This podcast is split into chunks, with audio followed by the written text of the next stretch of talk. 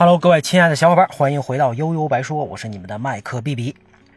今天呢，我想带大家穿越回法国大革命那个激昂动荡的年代，聊聊雨果的名著《九三年》。九三年讲述的是法国大革命期间的故事，这也是雨果跟不少欧洲名家呀在作品当中经常采用的历史背景，比如雨果自己的《悲惨世界》。大仲马的《基督山伯爵》，狄更斯的《双城记》等等吧，有的呢是对革命的直接描写，有的是革命之后造成的影响。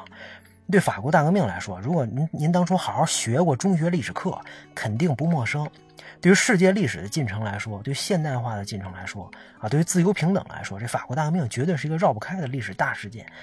如果咱们对这事儿啊一点了解都没有，那这看书的过程当中啊，其实挺懵的，您都不知道这帮人瞎折腾什么的。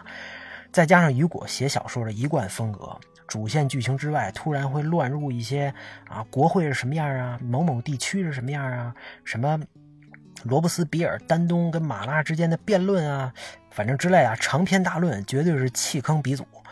那九三年指的就是一七九三年啊，正是法国大革命如火如荼的时期。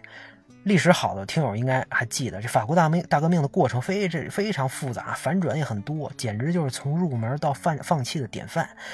今天呢，为了理解作品啊，咱们只要记住下边这些大概就行了。法国大革命啊，简单说就是长久社会矛盾，加上法国又闹饥荒，再加上法国国王路易十六作死，共同导致的啊。这个过程当中有有这么几个重要事件：第一，法国民众攻占巴士底狱。哎，第二，法兰西第一共和国成立，法国国王路易十四被处死，以罗伯斯比尔为首的雅各宾派掌权。第三，雾月政变，大魔王拿破仑上场，法兰西第一帝国建立。第四，波旁王朝复辟，啊，这个拿破仑被放逐厄尔巴岛。第五，拿破仑卷土重来，法兰西第一帝国复辟，啊，也就是百日王朝。第六，拿破仑再次失败，波旁王朝再次复辟。最后建立了七月王朝。这个过程当中发生了太多历史事件啊，咱们只要记住这个主线，就不会就大概不会乱。那既然是国王跟人民之间的斗争，那自然有两大势力是最重要的，就是保王党和革命党，也就是王室跟共共和国了。这个大家都能理解。所以九三年的故事也是围绕这两拨人展开的。故事一开始，雨果用红帽子连队在树林当中发现并且拯救了一名这个未知妇女啊，跟她的孩三个孩子作为一个引子，先为我们展现了保王党、革命党之间战争战争的残酷。当然了，开篇就能感受到这种情绪有点难，得直到故事接近尾声啊，我们才能恍然大悟啊，原来作者是这么设计的。接下来一个重磅人物出场了，他就是老而弥坚、威严冷酷、气场十足的朗特纳克侯爵。啊，不管大家叫他什么头衔吧，总之他是保王党在旺代地区的领袖。此时此刻，他打扮成农民，在一艘伪装的商船上准备逃亡，打算在法国登陆之后聚集人马，啊，这个以王室贵族的名义跟共和国大干一场。共和国这边早就得到情报了，说这艘船上有危险人物，派遣舰队前去俘获。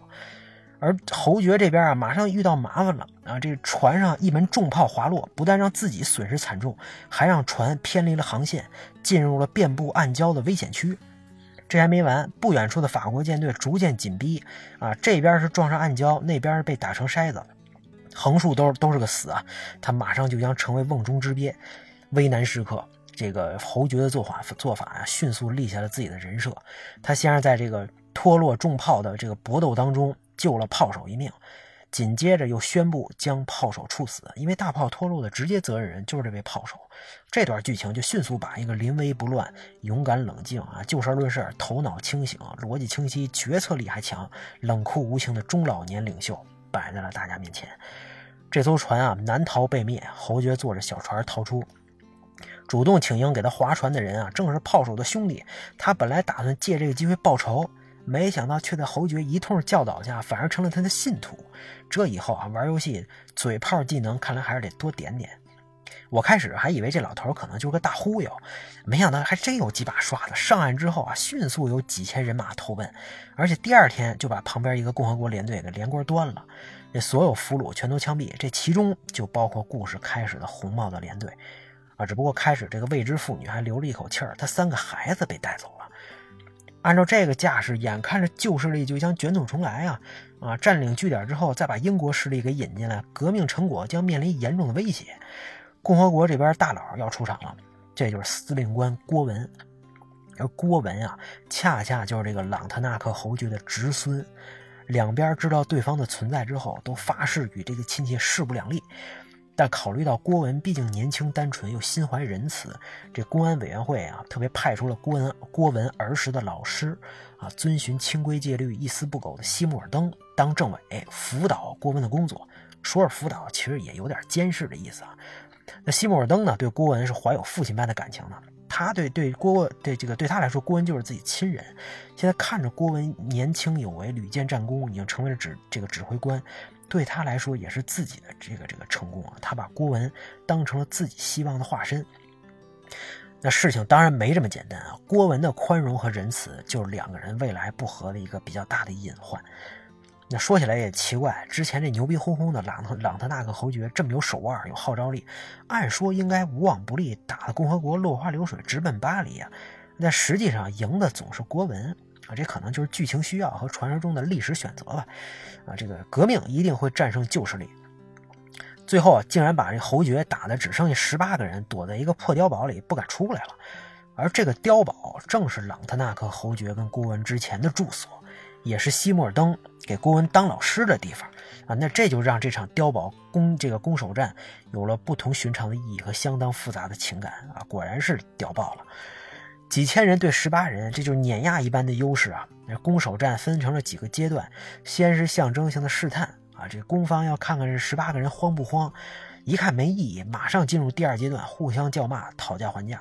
郭文的意思啊，是你们这十几号人就别扯淡了，赶紧投降，还能饶你们不死，咱大家都体面点侯爵这边得展示气节，你别看我们人少，我们还真不怕你，真打起来不一定怎么着呢。啊，那既然在碉堡里边，没准我们就屌爆了啊，对吧？而且三个孩子还在我们手里呢，你要想保他们的命，必须让我们安全离开。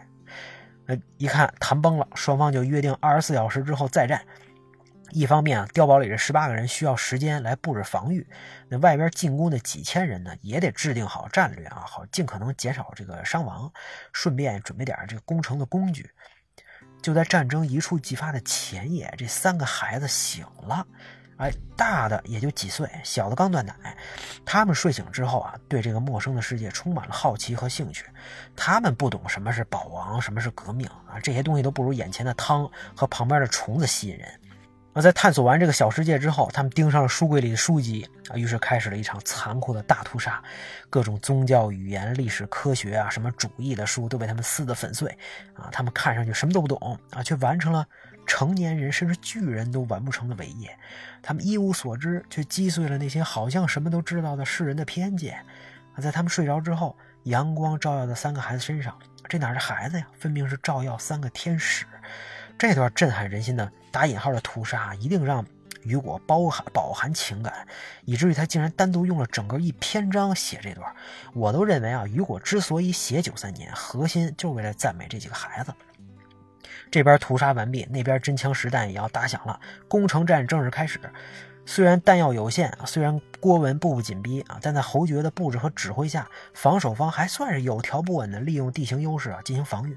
咱不得不说啊，侯爵这边企业文化做的不错，大家都抱着视死如归的心态，是真拼命。在这种情况下，那虽然占据绝对的优势，但郭文啊也打得十分辛苦，只能用更多的伤亡来换回胜利。就在这时候啊，大家还记得收留了三个孩子的红帽子连队吗？他们的指挥杜啊，这个叫什么？不是杜拉拉，是拉杜上场了。他自告奋勇从外边的高炮台突破，虽然自己失去了一个耳朵，却打了侯爵一个措手不及啊！在前后夹击、上下夹击的形势下，胜利就在眼前。最后，在身边大将的拼命死扛和之前给他划船那个人的帮助下，侯爵侥幸逃出了碉堡。那就在双方交战的时候，三个孩子母亲也没闲着呀。他重伤之后被流浪汉收留，之后独自一人踏上了寻找孩子的道路，受尽侮辱和折磨。就在他终于来到这座碉堡的时候，看到的是熊熊大火即将把自己孩子吞噬，痛苦和绝望让他发出了悲惨的嚎叫。也正是这个嚎叫和大火当中的三个孩子，让人性的光辉逐渐闪耀起了光芒，整个故事有了巨大的反转。就在大家面对大火无可奈何的时候，那碉堡上又闪现了出来那个熟悉的高大身影。是的，侯爵为了救这三个孩子，放弃了逃跑，又回去了。他放下房间里的长梯，把孩子一个个送了下来。这一刻，他不是什么保王党的魔王，更像是一个威严的救世主。在做完了这个壮举之后，他主动就范，同意郭文逮捕他。那把侯爵关押关押起来之后，现在懵逼的轮到郭文了，因为这事儿已经超纲了。啊，侯爵是自己的亲戚和长辈，更是保王党的走狗和自己的敌人。他是冷酷无情的魔鬼，他也发誓会把这个叛徒枪毙。可是现在这个敌人又干了什么呢？他竟然在绝境当中主动救了三个孩子。这三个孩子是他的吗？不是啊，是他是他之前领养或者抚养的，也不是啊。这三个孩子是他的战利品啊。那侯爵是郭文抓住的吗？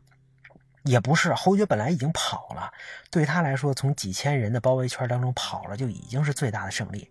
只要他愿意，完全可以卷土重来，再干一票。但他为了三个孩子主动回来了，是他自投罗网啊！他付出一切代价来救这三个孩子，这是一种什么行为啊？这时候人道战胜了一切呀！他是有尊严的，高傲的献上了自己的头颅。那这样的头颅，共和国接得住吗？如果共和国处决了这样人，那你说又该怎么解释革命的意义？革命的纯洁性又在哪儿呢？啊，那反过来想啊，这一切又是谁造成的呢？难道不就是侯爵吗？你看，要不是他上岸之后招揽信徒、烧杀抢掠，事情能走到这一步吗？啊，这三个孩子会跑到这儿来吗？会有那么多人死吗？放下放下屠刀就能立地成佛了吗？啊，对吧？这一边是上帝啊，一边是恶魔，时时拷问着郭文的内心。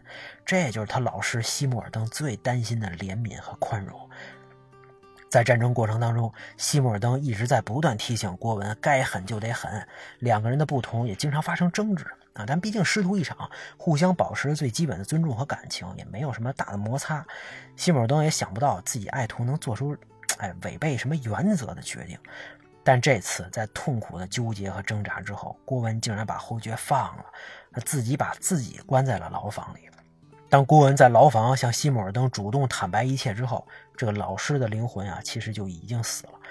于是，经过了所谓的审判，郭文高喊“共和国万岁”，被执行了绞刑。同时，西莫尔登也一枪结束了自己的性命。一对师徒的结局令人唏嘘不已。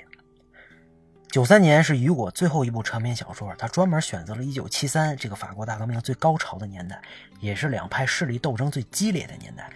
小说里啊，每当讲到人性和人道这些东西的时候，能明显感觉到雨果描述他们，远比描述那些政治纷争更加有热情啊！不管这母亲寻找儿女、三个孩子的屠杀、侯爵最后的壮举、郭文和西莫尔登的内心纠葛，这些才真正饱含了雨果的情感。好像只有这些才值得他付出真实的情感。这可能就是雨果为什么开篇先写救妇女和孩子啊，因为人民和孩子才是真正的主角啊！只有人性，只有爱，才是永恒的赞歌。九三年，今天我们就聊到这儿吧，大家拜拜。